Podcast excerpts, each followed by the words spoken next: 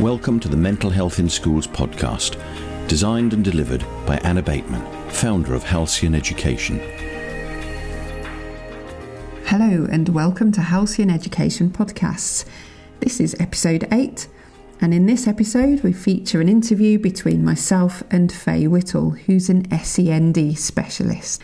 We are exploring the connection between the senior mental health lead and the SENCO, and then as the interview progresses, we also discuss exclusions as well, and particularly as we know that there is a disproportionate exclusion rate of pupils who are typically identified as having a special educational need or indeed a mental health difficulty. First, a quick word from our sponsors. CPOMS is an online system for schools to manage pastoral concerns and events, now used by over 10,000 schools. The main reason it works so well is that the categories of information a school logs on CPOMS are chosen by the school, so that the concerns you face that are more unique to your community or individuals can be logged accordingly. It saves a huge amount of time compared to doing things on paper. Chronologies for pupils or school-wide reports can be generated quickly. The Service Point support team provide an incredible standard of service and are one of the main reasons CPOMS spread by word of mouth to so many schools. For more information, go to www.cpoms.co.uk, where you can also book a demo for your school. Now to the podcast. So, hello and welcome to another episode of Halcyon Education Podcast. I'm absolutely thrilled to be joined today by Faye Whittle, who is a special educational needs specialist, and she's also an education consultant, helps lots of schools and, and school leaders around inclusion. And we're going to be talking all things SEMH and, and SENCO role today. So thank you for joining me today, Faye. Thank you, Anna. I'm delighted to be here. I'm looking forward to, to having a chat with you more about both of our worlds and how they interlink, really. Absolutely. Some of the schools that I work with, and I'm sure you'll have similar experience, the mental health, so the senior lead for mental health is sometimes the designated senior lead for safeguarding, sometimes they're the special educational needs lead. But but there's a massive connection, isn't there, between those two roles and what they oversee as well. So, how can schools make sure that those two worlds around mental health and SEND are, are really strongly connected and, and not working in silos, which we can sometimes see?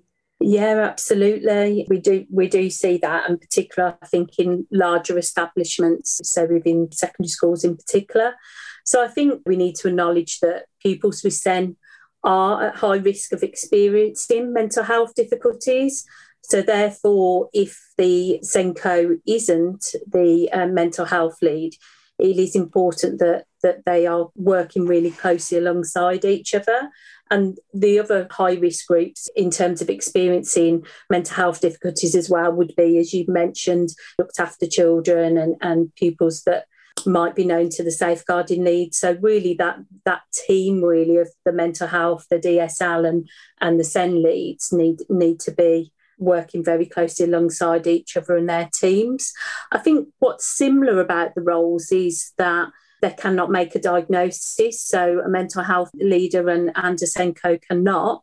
But what they do need to be is really well equipped to be able to recognise signs, mm. to ensure early identification, to be able to implement support, and that might include signposting to other services and really engaging with families and, and supporting families. So there are kind of similarities about the role. And yeah. what I would be certainly my advice always to SENCOs, if, if they aren't the mental health lead, is that they they really are championing the latest mental health and well-being knowledge and training and approaches. So there really is that strategic whole school approach and a coordinated approach.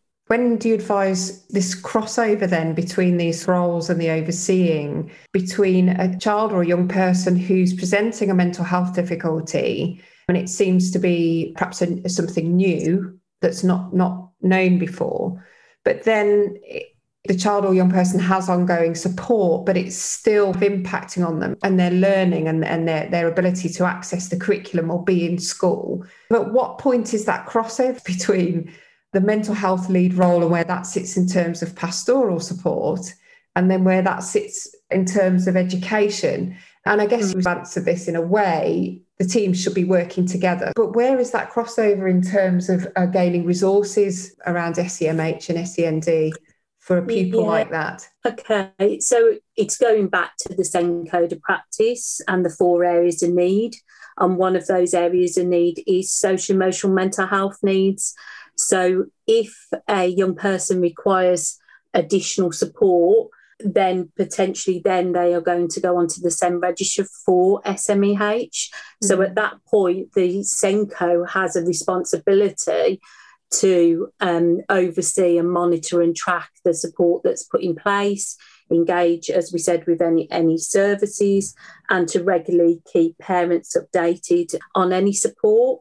You know, at that point where it, where a young person would go on the SEND register would be where actually it's really clear then that there needs to be a better clarification about who is taking responsibility for what.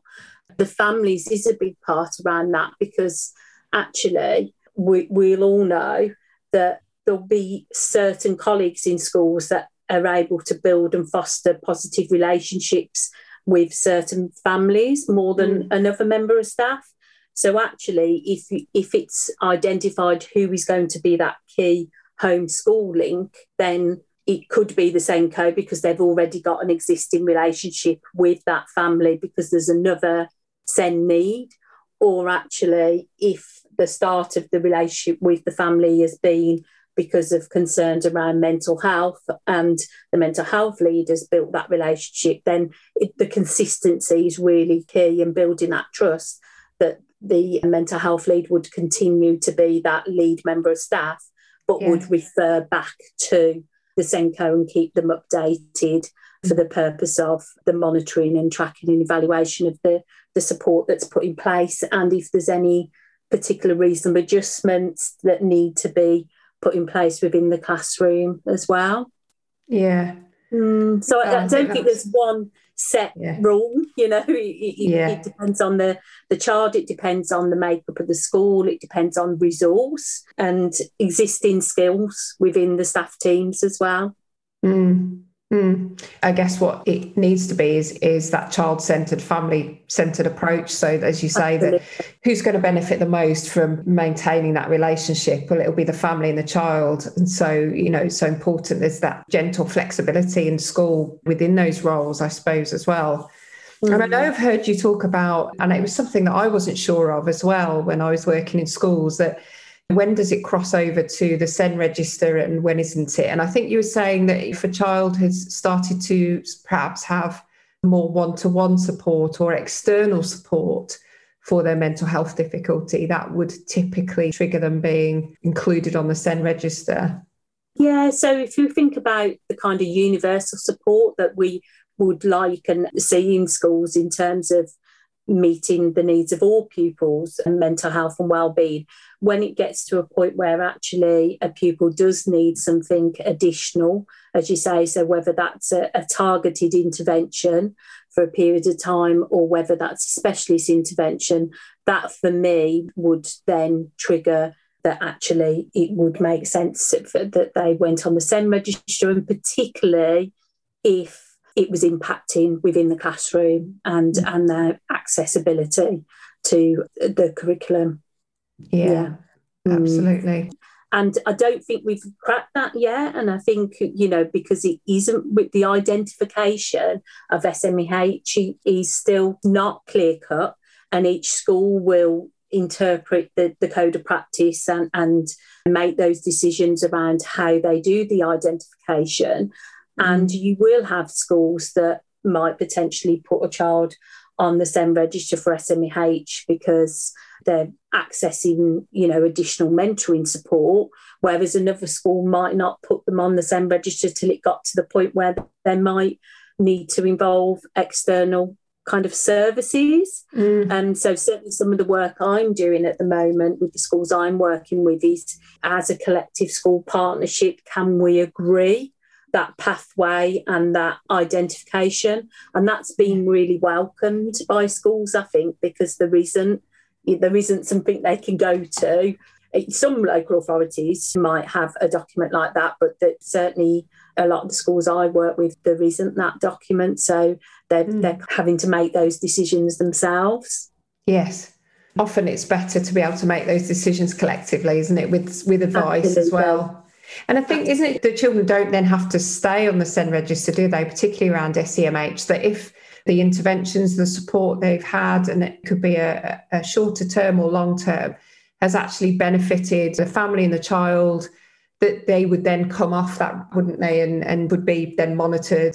Absolutely, should be flexible, and you would expect that you would see movement within that, that SEN data and, and the pupils that are on the SEN register.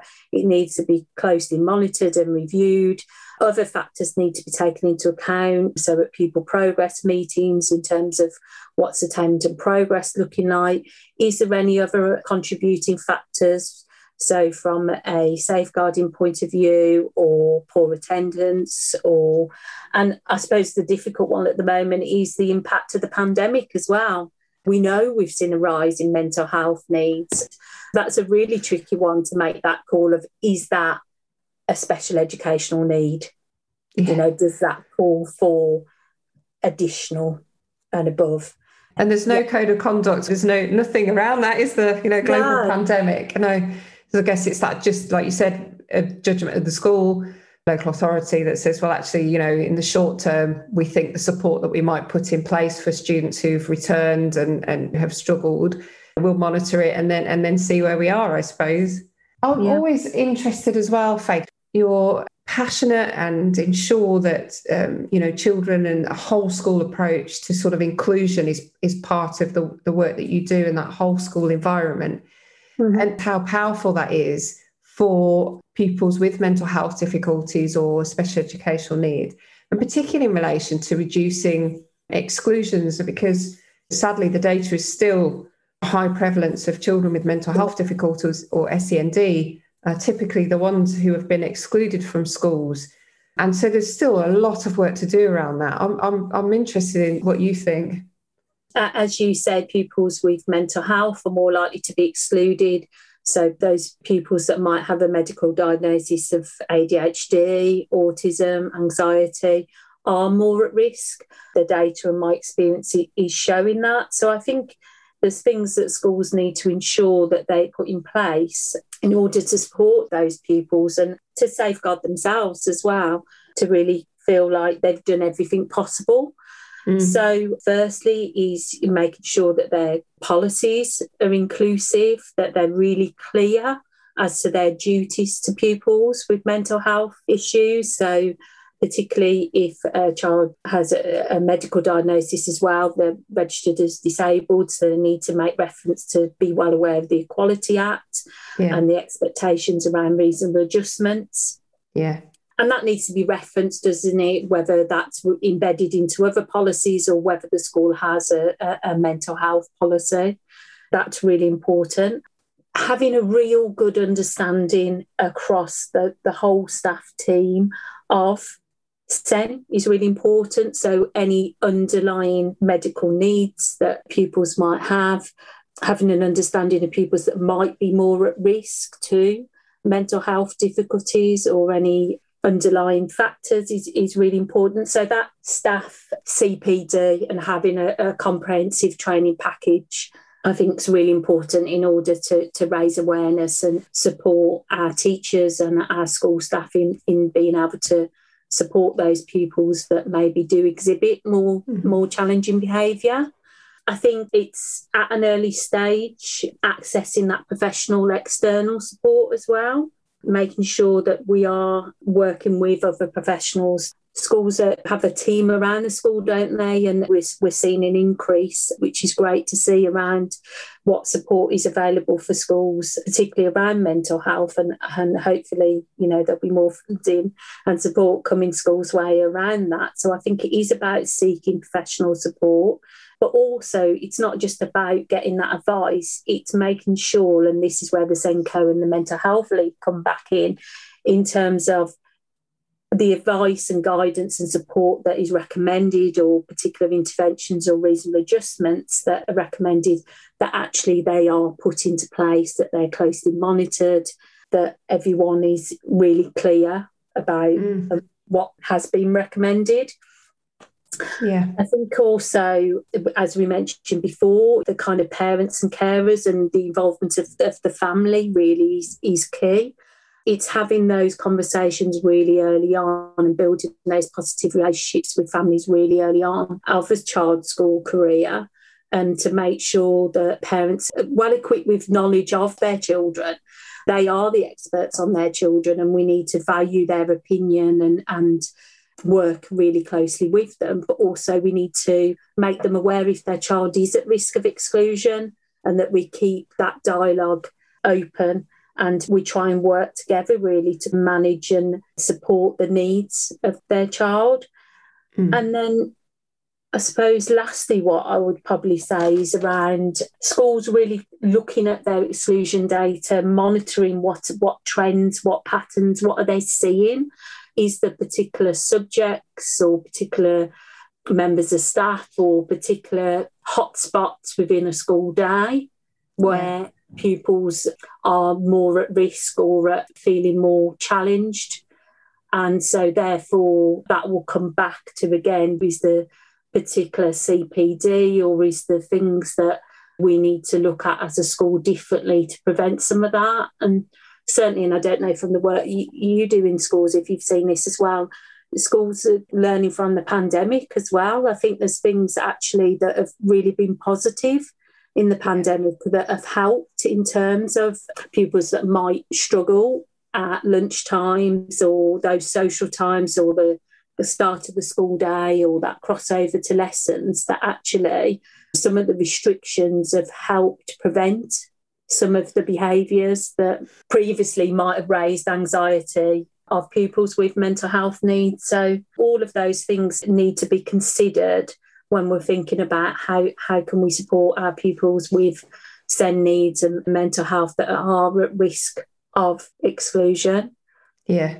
And then there's that rigor to it, isn't there? The, the, that consistency of when might things be happening, making sure that we're very clear as a school what your your sort of offer and and, and those reasonable adjustments look like, because mm. that's that's law, isn't it?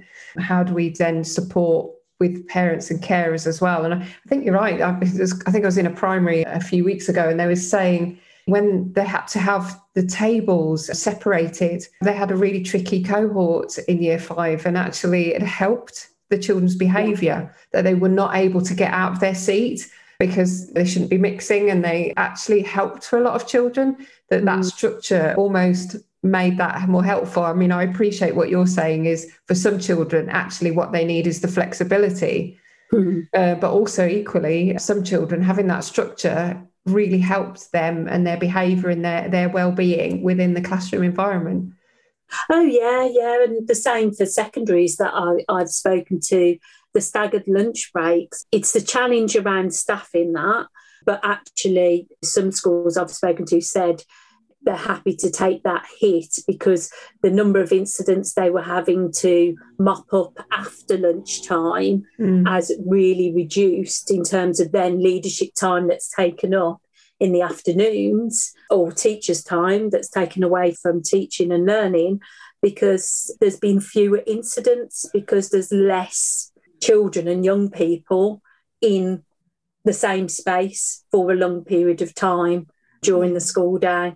Yeah, absolutely. Mm. Some really good things to hold on to in what has been quite a turbulent year. Absolutely. Now, a short break to hear from our sponsors.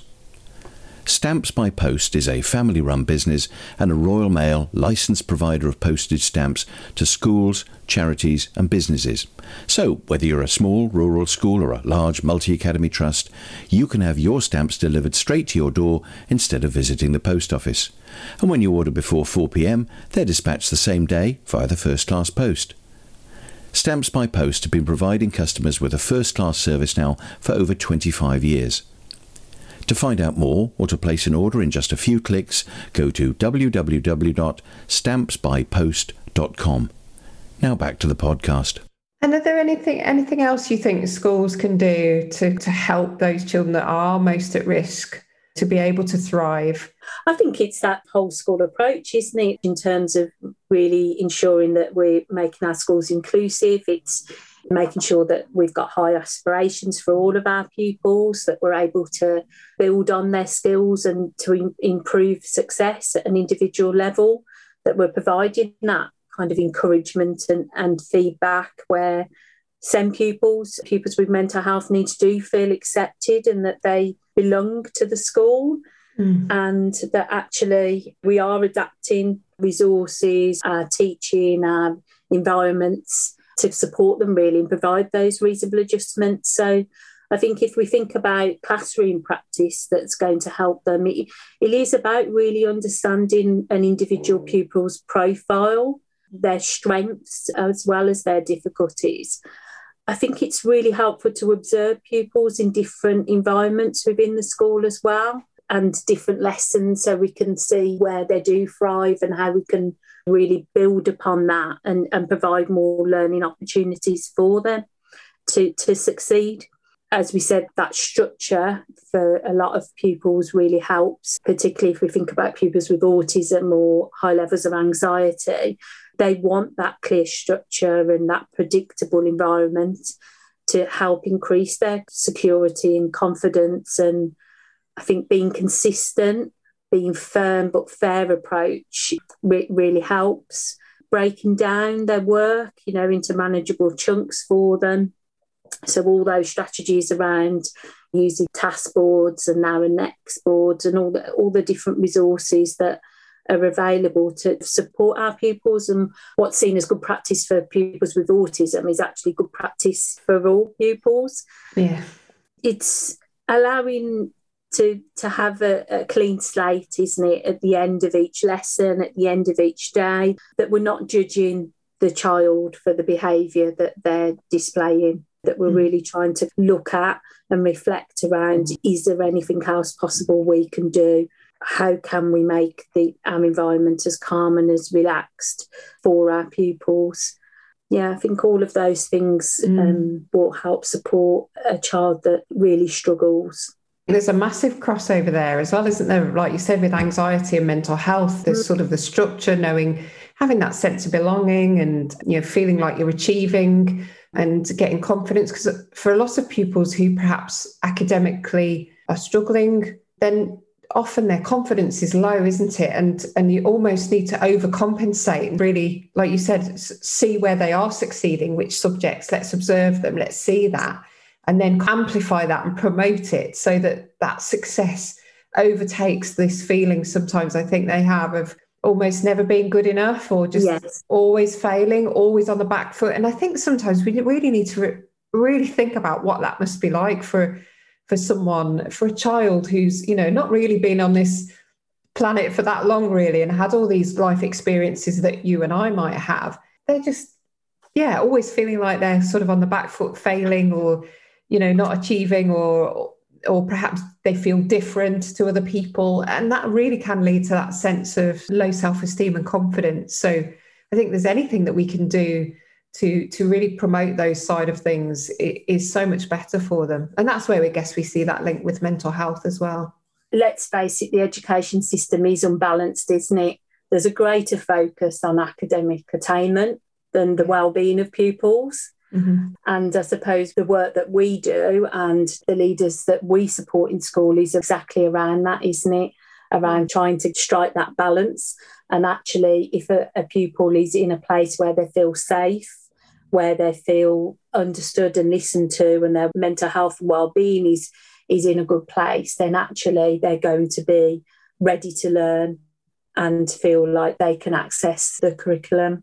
I think that balance is really key it is and it's a balance isn't it it is certainly yeah. for leaders i think you know with the pressure of attainment ofsted dfe and their own desire to obviously make sure that children, young people come out of school with really good results, but always that balance between the two. We see lots of schools that do achieve that, do have personal development and well-being really very strongly alongside academic attainment. But what we've got to be careful of is our, you know, sometimes our pupils who are who are quieter or more marginalised, and just ensuring that they're wholly included in them belonging to the school. Yeah, I would agree, definitely. Mm. Well, Faye, I want to thank you so much for your wisdom, the opportunity to hear how how these two sort of worlds work together and and there's an absolute blend there that should never be separated. So nothing else, those that are listening have really taken that away in terms of how they can support pupils with special educational needs as well.